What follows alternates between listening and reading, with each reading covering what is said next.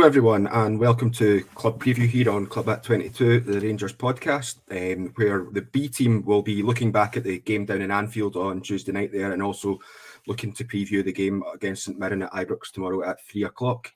Before I introduce my guest, can we just like to give a shout out to Dundee Taylor, who very kindly bought the pod 3 coffees. And the Buy Me a Coffee link that you can see on our YouTube page. Very much appreciated, Dundee, and appreciate everyone when they do things like that. But as I say, B team this evening, fairly short panel, or small panel, should I say? But we'll introduce him. It's Mr. Alistair Pearson. How are things with you, Alec? Very well. Looking forward to being back at Ibrox tomorrow. If you're the B team, Scotia, I must be Alex Lowry in that B team. Then I don't know who you'd be in the B team. Leon King's now in the first team, isn't he? So, well, because he's a defender, Scotia. But I know you gave a shout out these days. I know you gave a shout out to the Dundee Taylor. I was also going to give a shout out, Scotia. We forgot John from the Viceroy kindly bought us a round, which we didn't realise until it was put in front of us last weekend. So, thanks very much for that, John. You didn't need to do that, so we'll need to buy you one back. We'll see you there. So, aye, onwards and upwards, Scotia.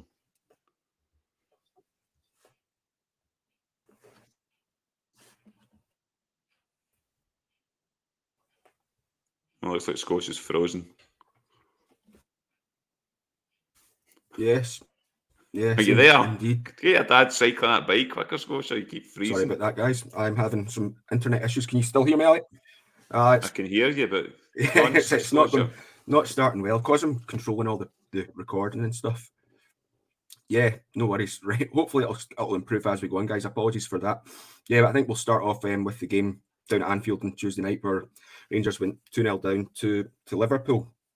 Ali, I was with you in the pub watching the game on Tuesday night. Just give us your kind of outline thoughts of the night just now, if you won't mind. It's a tough one. You need to remember who you're playing. I mean, at Liverpool are a class team. You can tell the way they move the ball, the players they've got. I mean, that front four, if you want to say what they had playing against us, is frightening. But I would say on our behalf, I was disappointed in us. I thought we were just a bit negative. I thought we were overwhelmed by the occasion. I thought it looked like men against boys. And you can kind of see why down in England they think up here is a bit of a diddy league, because they would look to that game and see that and go, he's never laid a glove on them until the last maybe 10 minutes when we kind of changed it. But I deep down in my heart, I know I said one each, deep down I knew we'd get beat, to be honest, but it was a manner of it. I thought we could show more, and I don't think we did. A lot of players, we just couldn't hold the ball. We played Steve Davies for that very reason, to try and put the foot in the ball and try and bring a bit of composure. Couldn't get involved. I don't want to go through players, but I'll start with one player who you'll know, Scotia, that annoyed me extremely in the pub. I know Carney and Ryan had a go on that as well, but Malik Tillman, for me, when I seen him in the lineup, I went, oh God, because I said before, I just can't trust this guy in big games. He's all right against, dare I say, it's St. Mirren at the weekend, hopefully, but big games, you've seen him against Celtic, and his post is missing all the time. His body language, whether it's his body language, he just comes across as he can't be bothered. He looks lazy, but he, for me, needs a serious kick up the arse, because it's not good enough. Especially that midfield, you need energy in there, and he just wasn't there. But overall, it's what I expected, to be honest. But I know we can show more, and coming into Wednesday next week, to me, he's got to change it. He's got to have a go, because it's really win or bust in terms of the third place in that league table. Yeah, I mean, you bring up a lot of points there, Ali, that as you usually do, and we will get. Might as well be through them all. In case your Wi-Fi stopped there, Scotia, that's why I was doing it. That's probably very fair, actually, very fair. But no, it looks like we've got over that wee hump in the road there.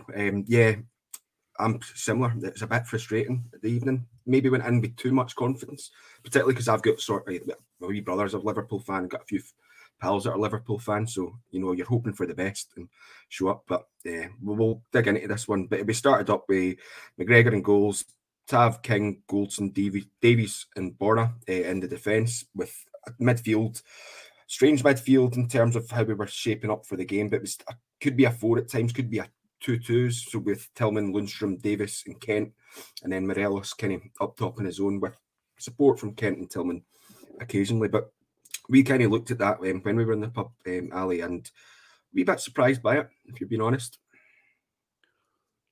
Yeah, bringing King in, I could see what he's doing because he wanted Lundstrom in the middle of the park. I thought the defence was decent, to be fair. It's a midfield for me. It's an area of the park that we go back to recruitment, but we've not identified it at all. You're going back to guys, and it's no disrespect, but you're going back to guys. Steve Davies, 37 years of age, bring her in to try and run the show at Anfield. These positions, I know I'm kind of going off script here a wee bit, but these positions should have been highlighted well over a year ago. And it's coming back to haunt us a bit this season, because even against Hearts, we bypassed the midfield. And I thought Anfield, once again, they just couldn't get a grips with it. They just couldn't put the foot in the ball. And we're missing big players. Tom Lawrence, a huge miss. He would have made a difference. And dare I say it, Scotia, your man Hadji, don't know what he's going to come back in terms of what sort of player, but he's the type of player we're missing as well. Yeah, I mean, on the lineup itself, I mean, I was a wee bit surprised. I did think King was going to play at Anfield, but that was before Davies got put into the team against Hearts at the weekend. And then I was like, all right, maybe not. We'll just play with that. The normal two defenders, with Lundstrom dropping back in when he was needed. But playing King, I could see the logic behind that. Yeah, Tillman in the right for me. I was like, nah, it's not really. He's not a right-sided player. That's not his position. He's not, and yeah. So we start off, you get into these games hoping that you'll start off well. Within inside 2 minutes, Liverpool have their first chance. We knew it. Big Darwin Núñez, who we know all about from his time at Benfica, he has a wee shot at goal, but McGregor saves it quite easily with anything. And then from that leading corner, which I thought we were pretty good at all night, apart from right till the very end, we were pretty good at dealing with the corners. Davies knocks it over. But then in 5 minutes, Davies fouls, makes a foul on the outside, just outside the box. Trent Alexander-Arnold steps up. He's not been playing great this season, from what I've heard. Oh, Justin, honestly. Justin. Done it again. Every week. Again, Justin. Thank you very much, Justin. Thank you so much for that. Really appreciated. But yeah, Alexander-Arnold with the free kick here, Pearson. He's not been playing great from what I've been reading, what I've seen of him. But this is kind of set up for him, isn't it? Yeah, I know we kind of discussed in the pub, Scotia, could McGregor have done better, because you know he's going to put in that corner, but looking at it again, you're picking holes in it to say McGregor should have saved that, to be honest. It was a great free kick. It wasn't what we needed. We had to try and keep that game as tight as possible, and you kind of knew when he stepped up that Trent Alexander, he's... although he's maybe not been playing great for Liverpool at the moment, but he's still a world-class player, and he showed it with that free kick. How many free kicks has he scored for them? It's like Tav, but Tav doesn't score free kicks for us anymore, does he? When he steps up, Trent Alexander, you expect him to score, and he did. I know Carney said he thought McGregor maybe could have done better. We did say similar in the pub, to be honest, but when I look back at it, it's... you're probably nitpicking, to be honest, to that. It's a great goal, to be honest.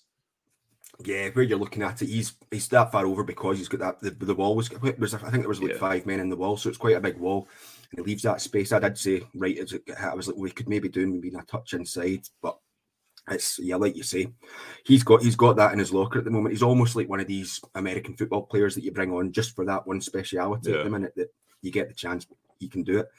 Yeah. And it was in about 10 minutes after that, in between that, McGregor makes another really a good save from Salah. But 10 minutes on from that, we get a wee bit of play up in the Liverpool defence end of the pitch. Kent was found and fouled after a decent wee spell where I think it was Morelos and Tillman out on the right-hand side. Knocked over. Tav played a really loose ball that I thought the chance was completely gone after that. Ball finds its way back out to Kent. Kent gets fouled, and then, like you say, Tav steps up. Could he score? No. Straight in at the wall, and then Kent sclaffs his shot. His shot way over, and you know what? Ali, this is 17 minutes in. It's our first chance. We're looking, I thought, you know, maybe still show a bit, but for the next, to be honest, the rest of the half, it was just Liverpool domination, really, wasn't it? Yeah, that was, we got the free kick, and obviously Tav steps up, and you have that wee kind of glimmer of hope. You think, Christ, is he going to bust the net here? And he hits the wall. It kind of shows the difference in levels between him and Trent Alexander, to be honest. But that first half, Scotia, we couldn't control it. It was like a hot potato, that ball. We just couldn't get the foot on or anything. If we try to get the ball up the park, Morelos couldn't make it stick. Even if he did kind of win a loose ball, the midfield weren't winning the second ball, and it just kept coming back. And if it wasn't for 40-year-old Alan McGregor once again in the goal, it could have been a cricket score for the first half. And we both said Scotia at half-time, the only positive is it's only 1-0. No, true indeed, yes. That takes us to half-time. And right, we're going to speak about three players here. I think you've brought him up here, so we may as well just go on him. But how good was Alan McGregor Tuesday night there? Showing us what he's all about. He's made for big games, Alan McGregor. Once again, showed it. I thought he was brilliant. He came for a couple of cross balls as well, actually. So I know Ryan says that's a myth, this Alan McGregor thing, but he actually came for a couple of cross balls. He was very good, Alan McGregor, and I think Gio before that game alluded to the fact that he sat the two of them down, him and McLaughlin, and basically said McGregor's going to be the number one going forward. And it's an area we need to address. I know you'll probably come on to something later on the podcast, but it's an area we need to start looking at going forward, because as great as Alan McGregor is, he is 40 years of age. I very much doubt it he'll be there next season. I thought as well, I'll hold my hands up, that McLaughlin could fill those boots as the Rangers' number one. And what I've seen McLaughlin before he got injured, I've said it on the podcast before, I just don't think he's up to it. And that's why Alan McGregor's had to be brought back in, and since he's been in, McGregor, he's been absolutely outstanding. Yeah, I couldn't agree more. I was same as you. I was like quite comfortable with McLaughlin being in. I do think, and I've said this on a few occasions in the last month or so, that having McGregor sign that contract extension probably didn't help McLaughlin very much. But he had that really bad game against Celtic. Slightly poor against Ajax as well, and he was doing okay up until that point, but I think he doesn't command. He's not got that commanding presence that McGregor maybe does, or definitely does, should I say? And I don't know if potentially sort of Goldson and Tav have maybe spoke to the management team about it and just said something along the lines of that they feel more comfortable with McGregor finding them. I did think he was done after last season, although he was good and. Good few good matches. There was poor performances in there, and performances that cost us vital points in the league last season as well. But when he's come in now this season, and yeah, it's the gloves are now his to lose, really. There is, as you mentioned, we'll come on to the new McCrorie deal later on in the podcast, and again, we'll probably speak more about the goalkeeper situation in general.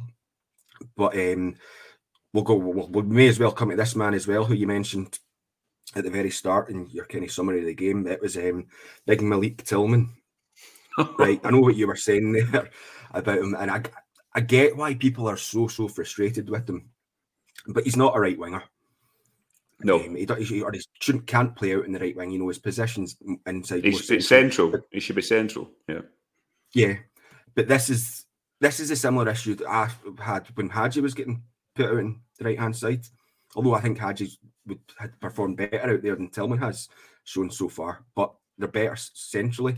And it is also, like you say, the way that he approaches the game and plays the game, it does look very lazy. I don't think it is lazy. I just think it's his demeanour and stuff that I know an awful lot of people don't like to see. Tillman didn't have the best of games. I watched the game back earlier on today, but I think a lot of the criticism he was receiving was potentially maybe down one to that laziness aspect that he looks like he plays his game with, and also the fact that he's got this big price tag from Bayern Munich. I think automatically people are expecting, oh, he's amazing. The boy only turned 20 on Tuesday. You've got to remember.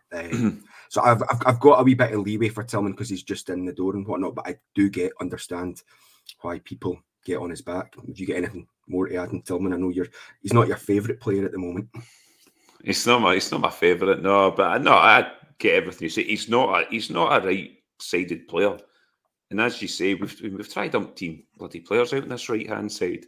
For me, we need to give Matondo or even Sakala to a point, somebody who's more naturally a winger on that side, a go, and give them a run at it. Not bring them in for a game and then pull them out for 2-3 games. Whoever it is, whoever is going to pick, let's just say Matondo, he's got to give them a run of games. And the run of games we've got coming up in the league in particular, Robby Matondo should be able to play every one of those games against the teams we're playing. There's no slippery games, I would say, until we meet potentially away at Aberdeen. But yeah, Tillman, I that's probably his body language, to be honest, which annoys a lot of people because it just looks like he is a very lazy player. And he is at times because he won't track back or anything. He is kind of one of these luxury players, if you want to say. He started his Rangers career very well in the first couple of games. We were all raving about him because you know there's a player there. He is quality, but he's just, whether his confidence has been knocked or I don't know what it is, but he's kind of went backwards. And he's becoming, I mean, Rangers fans like a whipping boy, don't we? He could fall into that wee camp soon because unless he gives us a big performance soon, the fans will get on his back, and they have. So, I mean, we'll come on to the teams for St. Mirren, but I'll give you a spoiler straight away. He's in my team because if he can't play against St. Mirren on a Saturday at 3:00, then we have got big problems with him, but no, I'll give him a wee bit more time, but at the moment he is frustrating. That's probably the word to say. One final thing in Tillman, and it leads me on to another player that we may as well discuss, given his form recently. He wasn't helped by how poor Tav was. I thought Tav had a really poor game by his own standards, and it didn't help Tillman. But to me, it still looks like Tav's playing with that a wee bit with that injury. I don't know what you think. Aye, he's not been great, Tav, but you could go through a couple of players, Scotia, who haven't been hitting the heights of last season, if you want to say, in terms of in Europe. Bigger players. He's not. I'd say Tav's been a kind of 6 or 7 out of 10 each week. He's never blown me away at all. But whether he's carrying injury or not, I don't know. But yeah, him and Tillman down that right side, they don't work for me. They don't have an understanding either. But I get what you're saying in terms of Tav, but it could be can injury before, for all we know. But he's going to play Tav regardless because he's a captain, and the only guy we've got to bring in is young Divine, because we let go of Zabowski. So we can get onto that when we come to our team's day for St Mirren potentially. But I realise we're 18 minutes in and we've not even got to the second half, and I was worrying that we wouldn't have enough content for you guys tonight. So we better get into the second half. We get into the second half, no changes, and we break up the park almost immediately. But then Kent plays a really, really poor pass across the front of goal that is 10-0-1 really. And 2 minutes after that, Liverpool are in the box, and then King and Lundström go in. I think it was Lundström that was with him, go in for a challenge on Diaz. King takes him out. No complaints for me that was a penalty or not. It definitely was. And yes, Salah nets it away. 51 minutes, we're 2-0 down. I went into that second half with a wee bit of hope, but that completely blew me out of the water. Don't know about you, Ali. Yeah. 2-0 in a normal game, you think we've still got a chance, but against Liverpool at Anfield and the way we were playing, we had no outball. It was game over for me. Felt sorry for King. It's a stonewall penalty, but he was still very good, though, Leon King, for a boy of his age to play at Anfield in the Champions League. Reminded me of kind of like a Danny Wilson back in the day when he played Champions League for Rangers. I thought he played well for a boy of his age. Yeah, I thought he played well, and you can see he's got a big future with this Rangers backline going forward. But at 2-0, the game's dead for me. Yeah, I mean, let's take a break there from the even. We're only 6 minutes into the second half, but I think King worthy of some discussion as well, because I thought the three centre defenders had a fairly okay, fairly decent game. But King, yeah, he managed with the situation, like you say, really well there. Impressed. You know, even giving away that penalty. An awful lot of the young players, you've seen something like that happen, head completely down, and that's them out of the game. But I thought even after that, they still put in a decent performance. And like you, I've got very high hopes for him. He's, you know, I think right now where we are with central defenders, he's, you know, your third choice behind Davies and Goldson going forwards until the other boys get back from injury. Only worry is, can we keep him? Because he's been highly rated for the last 3 years or something, since he was about even 15, 16. It was really highly rated. Yeah, you've got, well, he's getting games for Rangers, and you'd like to think going forward he'll get quite a lot of games this season. If we're going to be in a lot of competitions, we may not be in Europe as of next year, but we're in League Cup, Scottish Cup. Obviously, we're going for the title as well. So there's plenty of games for him to come in. So I expect him to get a lot of games this year. I thought he was very good for a boy of his age. His head didn't go down when he gave the penalty away. I think he'll get a lot of confidence from that game going forward. I thought Goldson was very good too. Goldson's had a bit of... he's been kind of slagged off a few times this season, but I thought he was very good. And you can tell with Davies as a natural left-sided defender beside him, there's a better balance to that backline now with Rangers. And dare I say it, it gives you a bit more confidence moving forward with that backline, because I thought they were, I know we get beat 2-0, but I thought they were decent. And I thought they were decent against Hearts as well. So that's a positive moving forward. No, it was indeed, yeah. Yeah, and then the second half, another good save from McGregor from Jota just after that penalty. A double sub gets made by us on the 60th minute mark, and this is where I think we started to see wee bits improvement from Rangers. But I think you need to caveat into that Liverpool probably did take the foot off the gas a wee bit with an eye for their game on, is it Sunday they play Arsenal? Or they play Arsenal at some point this weekend. They've done that, but the subs, I think, for me, Ali, they did make a difference.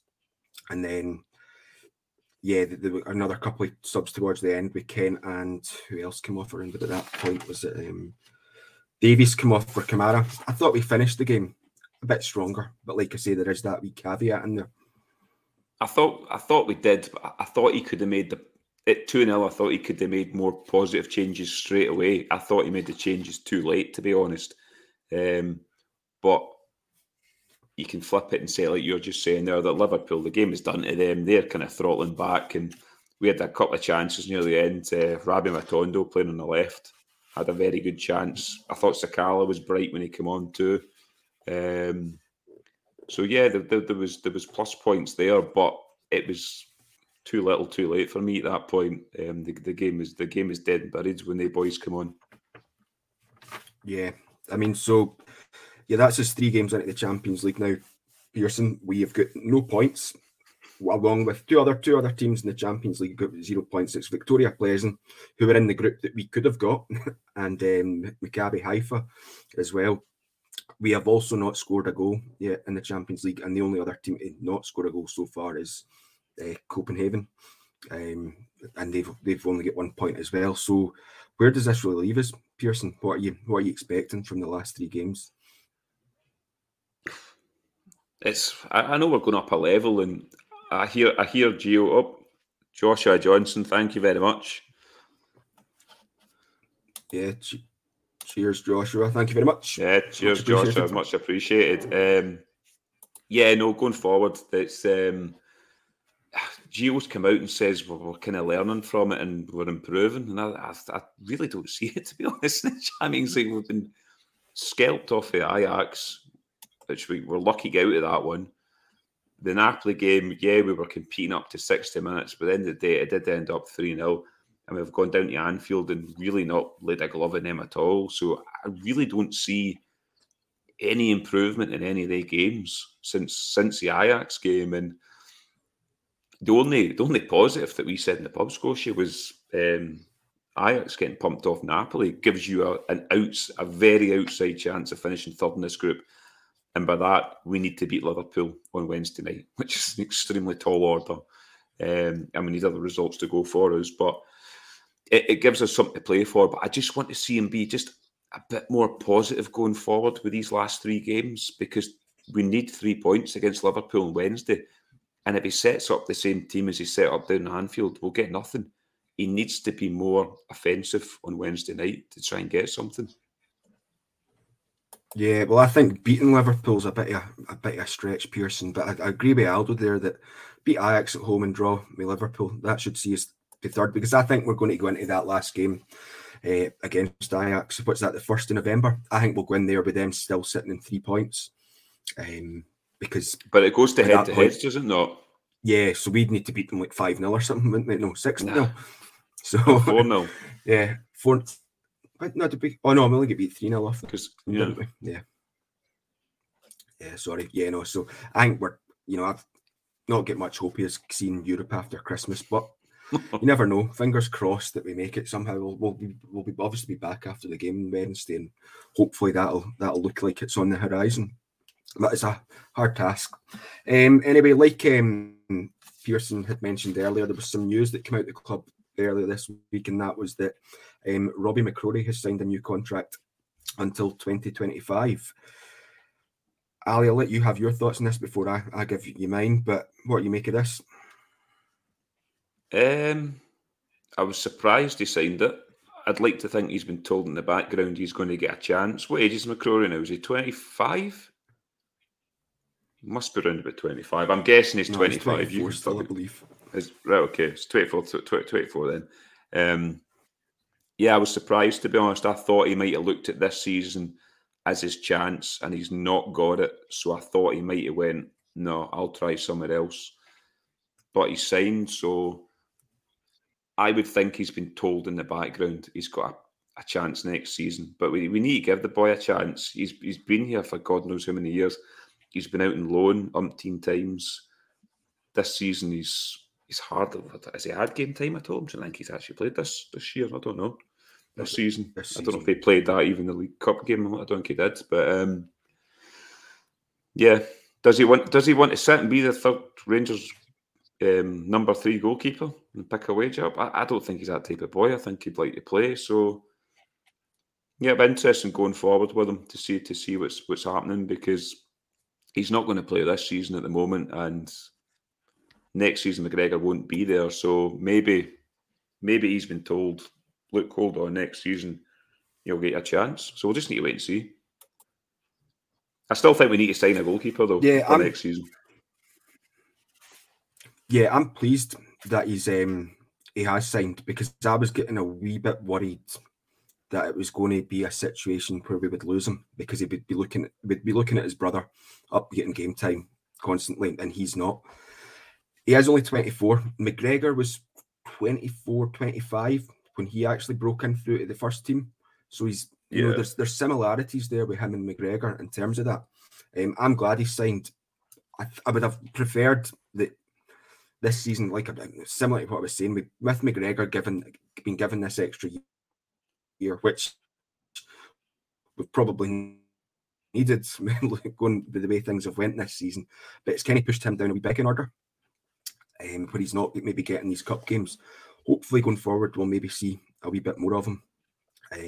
But I was pleased with this signing, because I've got hopes that McCrorie could kind of step up and fill the void, because listen, we're both about the same age, Ali, that ever since we've been watching Rangers, we've always had a succession of good goalkeepers. There's never really been a big massive gap in between. Worried about that position, so I'd like to see that part of the banner years McCrorie could do that as well. Oh, well, I kind of blank them out, Pearson. I think everybody does. Cammy Bell. Remember that? Yeah. Indeed, yeah. So it's good to see that he was signing that contract. It'll be interesting to see how the goalkeeper situation now unfolds in terms of, where is McLaughlin? Is he now completely done, or is he still in the manager's plans? It'll be interesting to see what you think about that. Remember, we played Dundee coming up soon in the League Cup. Was it Tuesday night? I think we play them at Ibrox. It's a mad time of 8:15 because it's on the telly, but that's a game you'd assume McLaughlin will play on McCrorie, but you'd assume one of them will play that game. because it's Dundee, it's in the League Cup, it's at Ibrox, so they shouldn't be getting much action. So I'd imagine he'll switch the goalkeeper for that game. Yeah, I also, but once we get on it, our teams, I did have in the back of my mind about tomorrow as well for who plays in goals for tomorrow, because I don't think McGregor.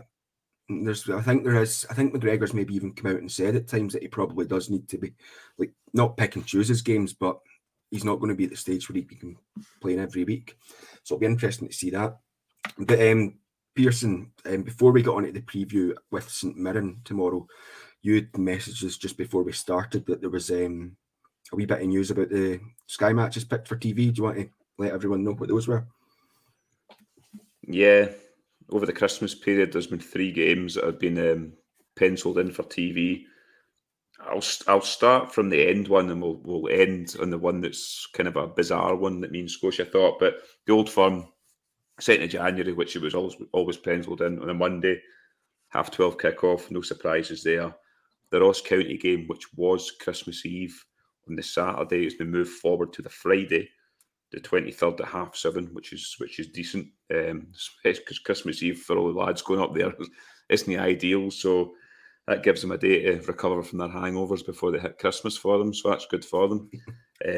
But the bizarre one that we were talking about before coming on, Scotia, was the Hibs game at Ibrox, which was originally penciled in for the Saturday the 17th, has now been moved for Sky to Thursday, December the 15th, at 8:00, which I thought it was bizarre, because I couldn't tell you the last time a league game was moved from a Saturday back to a Thursday for Sky. It's a weird one, and I know you'll come on to a lot of boys that penciled that in for Christmas nights out, but it's a wee bit bizarre, that one, isn't it? Oh, massively. Like, before I get to that one, the Ross County one I think's a good move in all fronts, because you don't want to be playing up in Dingwall on Christmas Eve. So I think that's good for any travelling bears going up, that, you know, it gives them the chance to get back home in time for Christmas. Because if it was on the 24th, an awful lot of people would have just said, no travelling up, because it's too much of a hassle to get back in time for Christmas. Celtic one, no surprises there. I think I didn't even realise that it was scheduled for 3:00. Yeah, that. Yeah, it's I was just assumed it would be 12:30 anyway. But yeah, the Hibs one is really, really strange that they're moving it from the Saturday to the Thursday. Like you said before we started, have we ever played a league game, certainly in the Premiership, on a Thursday evening? Not that I can remember. It's bizarre. And I mean, I said to you, the only thing you can say is as a benefit is I know it is the first game back after the World Cup, isn't it? Gone to that. It's still the World Cup, so I know, but USA aren't in the latter stages, because we'll have a couple of players away. Can you see that? But the only benefit is moving it to the Thursday is we play Aberdeen on the Tuesday, the following Tuesday, so it gives you more recovery time for that. But it's just a bit bizarre, a Thursday night Ibrox, when, like I said to you, a lot of lads who have their Christmas nights out would have penciled that Saturday against Hibs. They might have thought they'd make a day of it, but it's been moved to the Thursday. And I was asking you, where are Celtic playing? Have they been moved? And they're the Saturday, so we're playing 2 days before. I mean, you could say that's another advantage, to be honest, for us, but we're playing 2 days before them in the league. But it's a bizarre one, because it's a home game too. An away game, you can kind of go, even it's still be bizarre at that point, but a home game. So yeah, it's a weird one. And I know Sky's got the contract going forward, and they can play more games than this. I hope they're not going to be playing about with Saturday games by doing this going forward, because that'll really annoy people, because 3:00 on a Saturday is when you want to go to the football. So for a lot of guys, that'll be a pain in the arse, that game, move to a Thursday, 8:00 at night.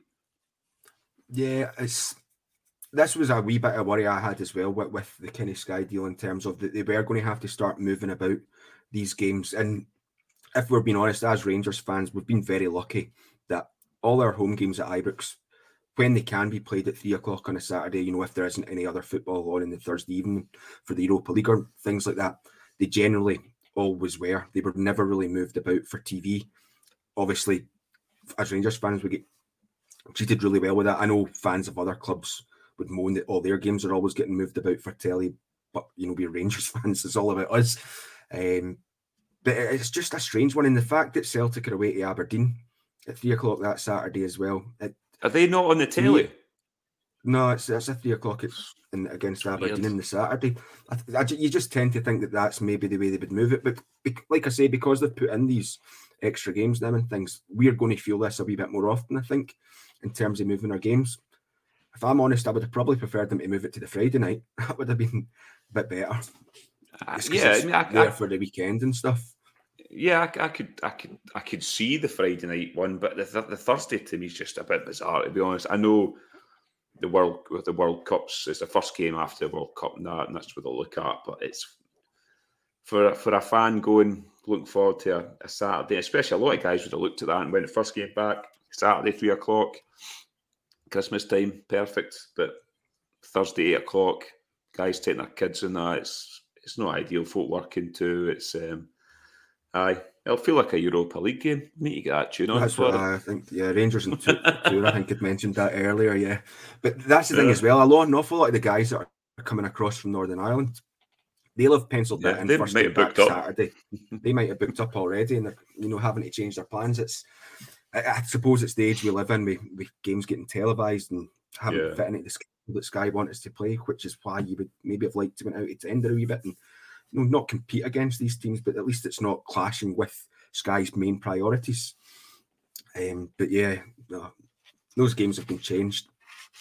But one game that hasn't been changed, the game against St. Mirren tomorrow, 3 o'clock at Ibrox, which we may as well have a wee look at that one. St. Mirren sitting third after a really decent run of 5 wins out of the last 6 that they've had, with those wins coming against Livy, Hibs, Dundee United, Ross County and also Celtic. They've only had 3 defeats in the league this season, against Aberdeen, Motherwell and St Johnstone.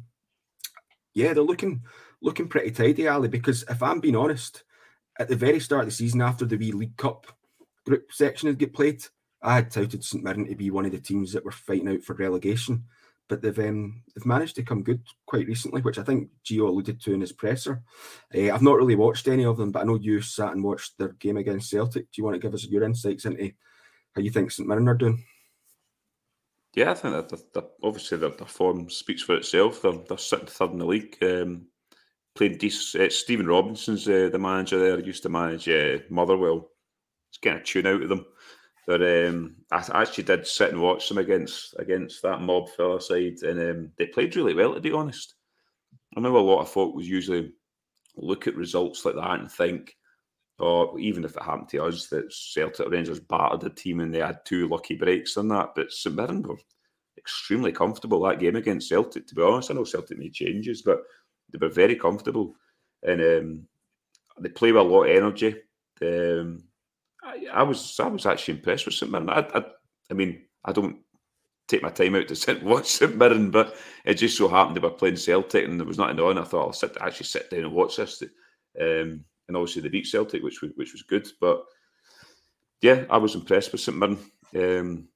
I mean, obviously they're playing where they play. It's I don't know what the name of their stadium is now. They change the name of all the time, but it's quite a tight wee park down there.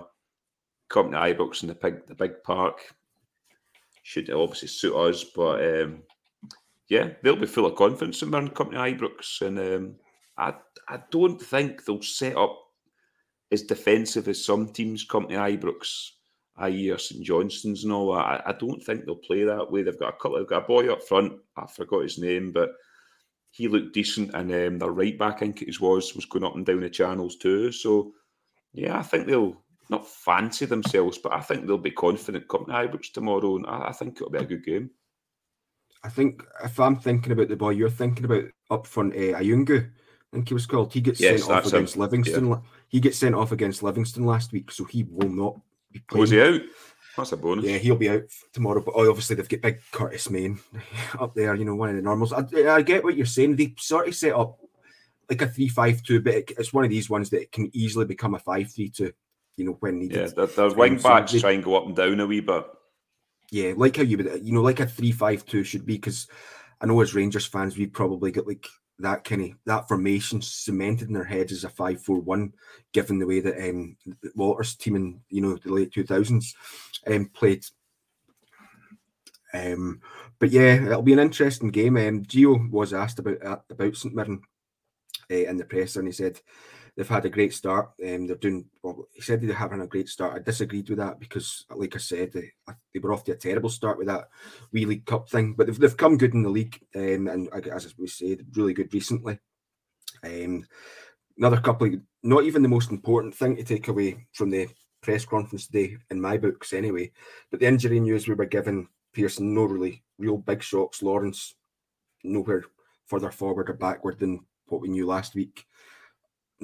Pretty much all the squad is back to normal. Only one thing that was good to hear was big Kemar Roofe is back available for selection. How long will that last? Kemar Roofe. I actually seen photos of him in Turin today. Wasn't sure if it was a cardboard cutout of him or not, but Kemar Roofe. I think how long's Kemar Roofe been out for? He's been out since, I think, must be a good 5 months at least. But Kemar Roofe, he's back in training obviously, but he's way down a pecking order now. Kemar Roofe. I mean, we were talking about big Čolak coming in as the third striker to replace big Cedric Itton. I wasn't. Kemar Roofe. I know. Well, maybe you weren't, Scotia. You mean Carney? Well, maybe Ryan, but. Kemar Roofe's way down the pecking order now. He's a good option, Kemar Roofe, when he's fit, but I'm not pinning my hopes on Kemar Roofe. He's unfortunately he is made of glass at times and just breaks down all the time. So, it'll be interesting to see what happens with Kemar Roofe going for the next couple of weeks, because if he's back in training, I don't know when we'll see Kemar Roofe. I really don't. We can't trust Kemar Roofe going forward, and that's not slagging Kemar Roofe. It's just unfortunately the way his body's built. But if he's fit and available, yes, he's a bonus for us moving forward. But how many games will we get out of him before he breaks down again? Yeah, I don't know. I know Gallant Pioneer there was saying that he's not sure if Roofe was available for selection. So I've maybe just picked. No, he's not ready. He's just back in training. That's all it is. Just back in training, right? Because one of the reasons I maybe thought that was that one of the questions that really, really intrigued me in the press conference today was, will we see Alfie and Čolak playing the same starting lineup? And Gio came out with a phrase that, oh, it tickled me. Everything is possible. And, I liked what he said about that, Pearson, because I've kind of screamed out for it on a few occasions this season. But do you think he was just playing a wee bit to the person that asked that question, or do you think we'll ever see that? I think he's kind of done that to shut that question down, because he's going to get it all the time, isn't he? Because he's heard it from them from day one since Big Čolak's been kind of scoring. So yeah, will he start with a Morelos Čolak? I mean, I'd love to see it, to be honest, but will he do it? I don't think so. He might do it during a game. We will bring. If Čolak starts, I could see him bringing Morelos on and having the two of them during the game, starting it. I can't see it. I just think he's got his philosophy, Gio, and he'll stick to it. So, yeah, I think he was doing it to kind of shut that question down going forward. Yeah, I think at the moment we don't have the players available that would really suit. Like if you're playing like a 3-5-2 kind of formation, we don't really have the players. We need more attacking midfielders, which at the minute we're really just down to Tillman, because I've seen CGM there to say, did you mention Lowry? Yes, he did. He did say that Lowry is kind of getting there and he should be back within the next couple of weeks, I think he said, if I can recall correctly. But he should be back fairly soon, Lowry, which is really good, because when he got that injury, who was it he was playing? It was Ryan's cousin. Was he not? I know they weren't. Oh no, they were playing Dumbarton. Yeah, they were playing Dumbarton at Dumbarton, and that was a really nasty challenge. So it's good to hear that he's not too far away, because when we go onto the teams, it's one of these discussions around: is it time to start bleeding in some of the youngsters? Because as we've said before, it is a really really packed schedule up until we break up for the World Cup. But before we get to our teams and score predictions, Ali, any thoughts on how you want Kenny Rangers to approach it without giving away your team too much? I want him to take the game to St Mirren for as soon as we kick off tomorrow, and I want him to go for them. I want him to put a performance in. I mean, I thought they were good against Hearts, Rangers. It depends on what team he picks, but as soon as we start off tomorrow, I want to see a high intensity for Rangers, moving the ball quick and getting that early goal, which always helps against teams like this. But no, I'm confident tomorrow going. I mean, we should be confident. We're playing St. Mirren at the end of the day. If we can't be confident playing St. Mirren, we might as well pack it in now. So, no, I think they'll be up for it, Rangers. Liverpool coming up Wednesday at Ibrox as well. So there might be a couple of players in there thinking, I've maybe got a wee chance to show something here for Wednesday night coming up as well. So, and I think he'll say that to a few of them. So, yeah, I'm looking forward to it. And I'm intrigued what he does with the team. I mean, I've got my team, which I'll come on to. But, yeah, I'm looking forward to it. And I'm confident tomorrow. Confident. I'm not going to do any wild predictions like I did that time when it says Rangers will not concede, and they conceded bloody 2 goals against Ross County. So don't worry, I will not be saying anything like that tonight, but I'm confident. That's all I'll say. Yeah, I mean, I'm going into the game fairly confident, just given our previous form in the league. I may add, in the league against St Mirren, because the less is said about that game, and was it the League Cup we played them where we get beat? The less said about that, the better. That was that strip goal score, I remember. Yeah, it was. Yes, that was a poor night, that wasn't it? But no, I'm hoping we kind of have a bit of a go. I don't want to see 2 sitting central defensive midfielders, but. We probably will. Yeah. And in fact, to be fair, my team does have that in it, but I don't think at the minute, because obviously, like you mentioned there about Lawrence being out injured, that's a massive blow in terms of how we play, because the other midfielders we've got, they are a wee bit more defensive minded. But I'm hoping we have a go. It's at Ibrox. It's 3:00, so we should really be up for it. And I think they want to get back to winning ways. And after the game at Anfield there, because, well, we did think going in with a 4-0 win over Hearts would give us a wee bit of belief, which didn't really materialise on Tuesday night. But again, it's at the return leg against Liverpool's at Ibrox again. So hopefully go out, put a good performance, good result. And yeah, we'll hopefully take that into the game on Wednesday night. So I know we're not quite at the hour mark yet, Pearson, but it's only the 2 of us, so that was always kind of going to happen. But we can round up with giving our own teams and selections. I see a few guys have put some in the comments there, so while you're rounding yours off, I'll fire some out from them. I'll give you my team, but I'm also going to throw a suggestion at you, Scotia, for this number 10 type player that we don't really have because Lawrence is injured.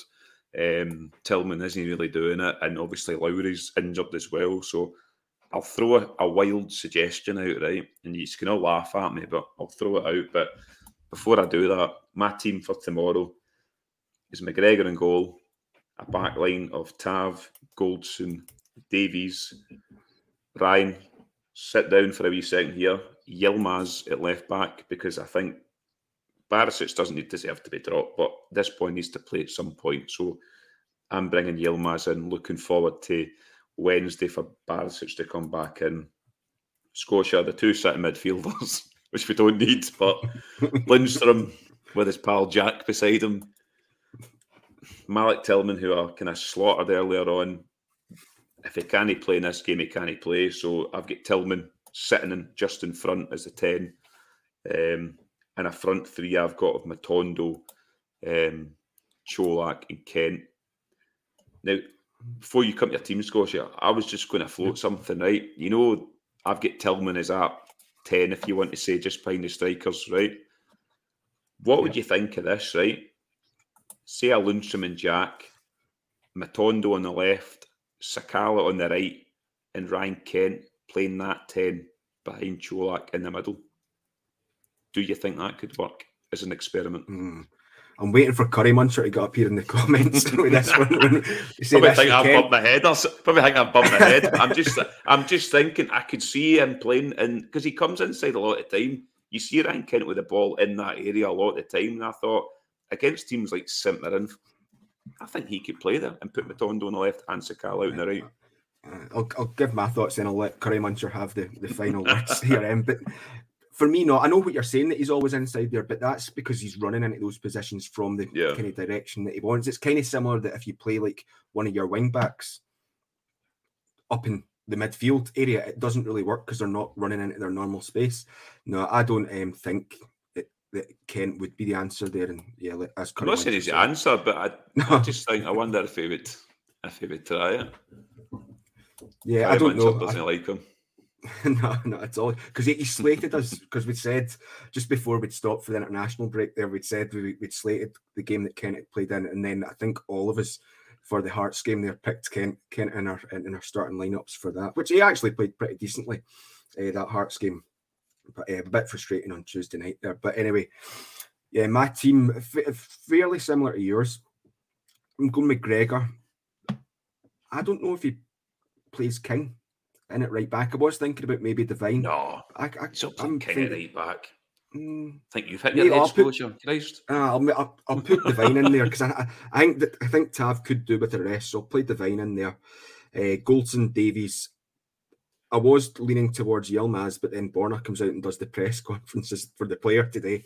But I think we've seen that before, Scotia. That doesn't mean he's playing, though. Right. Yeah. Stick with that. Same kind of middle as you. Lundström, Jack, with Tillman sitting as the 10 there. And then up top for me, I'm going Matondo out in the left, Čolak through the middle, and Sakala out in the right. Because I think Sakala, the wee cameos that he showed recently, kind of, he deserves a big call-up. You're an absolute shitebag. You've just won all the boys in the comments. That's why. All right. No, but I would play. I would play. No, I think he's worked his way back into Gio's thoughts. I think. Yeah, I 100% agree with you. I mean, I like that front three. I'd play Sakala as well because the last two games he's come on, including the Liverpool game, he's shown a bit of urgency. And you know, with Sakala, he's only one way he can go. It's forward. He can't go backwards. So, and he's unpredictable and. I'd like to see Sakala get a run, but at the same time, Matondo needs a run as well, and I don't think he's going to drop Ryan Kent. And as much as the guys in the comments will hate me to say it, I don't think he will drop Kent. And he alluded today when he was asked the question about putting Ryan Kent out on the right and playing Matondo on the left, and he kind of came back and went, well, I bet Ryan Kent's better on the left. So he kind of answered that question by saying he's not moving. So it'll be interesting to see what he does, but I just can't see him dropping Ryan Kent. I really can't. And here's another guy for you. Scott Wright. He's just fallen away too. Where's he going? No, he has. Yeah, he has. Yeah, I pulled up Gallant Pioneer's comment there from when I named 12 players in my starting lineup. I certainly did because I caught on it before all the rest of them did. I'd named 12 players that day. So I did manage to correct myself after the first, 5-10 minutes. Before we get to the scores, Brian, we don't know if we'll be in the Viceroy tomorrow because all the trains are, obviously, we didn't mention that, but all the trains are kind of buggered tomorrow. So, like, I think the last train that I can get home's at 5:30. So, I'd need to be joining the Subway Loyal and leave after about 5 minutes of the second half. So, we might be in, Brian. I'll get Scotia to bring a signed photo of himself for you. Don't worry. Yeah. Did you give me a score, Pearson? No, I haven't. You did. Nope. I'll give you my score. 3-0 Rangers. And he's got to score. Big Čolak again. Right. No, that's I like that result. I know I've went for 4-0 with Čolak to score first quite a few times early in the season. It never materialised. And then we play Hearts, it does it. So this time I'm going 5-0 Rangers with Čolak to score first. Like, I think that we could go out and put in a good performance. So that's what I'm going for. Yes. So thank you, everyone in the comments. As I say, we've just nearly reached the hour mark. We've managed to drag that out. But thank you, everyone in the comments. Thank you also for, who was it, Justin and was it Brian? No, who was it that also donated? Pearson, can you remember? Apologies. Justin. You can see that I'm new to this. No, it was Justin. Joshua. Yeah, and Justin. Justin's always in. Justin. All the way for the United States of America. God bless America. Yeah, thank you guys for donating. As we always say, really appreciate it. It's really humbling when you do that. And then finally, before we leave, thank you to my guest, Alistair Pearson, as well. No problem. I just seen Ryan's in the group in the chat there in the corner, so he's been proud of the B team. I hope we put in a great performance for you, Ryan. We're missing you and Carney. Maybe we should do this every Friday. The B team, have a B team selection. Only if my score prediction comes in. Yeah, we'll do that. If Rangers win 5-0, it would just mean Scotia next week again. But no, you've done well, Scotia, hosting that, pressing all the buttons as well. So Carney will be proud of you. So you've stepped up to the mark. But no, thanks to everyone in the comments. Aye, it's over to you, Rangers, tomorrow. And hopefully we get a positive performance and a positive result tomorrow too. Yeah, no, thank you, everyone. I would just like to apologise for the wee glitch at the start with my very slow internet connection. Nice. Dad wasn't cycling quick enough. I don't think that's getting sorted anytime soon. But no, thank you, everyone, for joining in the comments. Much appreciated. And I hope your team wins tomorrow.